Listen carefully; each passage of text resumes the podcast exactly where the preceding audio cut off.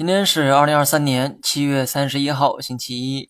上周五的大涨啊是券商带动的，券商暴涨的原因呢是消息面有利好。有专家提议通过降低印花税等方式活跃资本市场，但是很多人都知道哈，该政策实施起来比较困难。如果说最终无法落实，那么大盘短期的涨幅可能存在虚高的成分。今天的冲高回落或许就是最好的解释。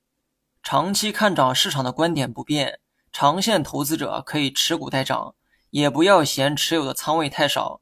去年末到现在为止，大盘每次来到三千点附近的时候，我都在鼓励大家提高仓位。现在嫌仓位太少的人啊，只能用贪得无厌来形容。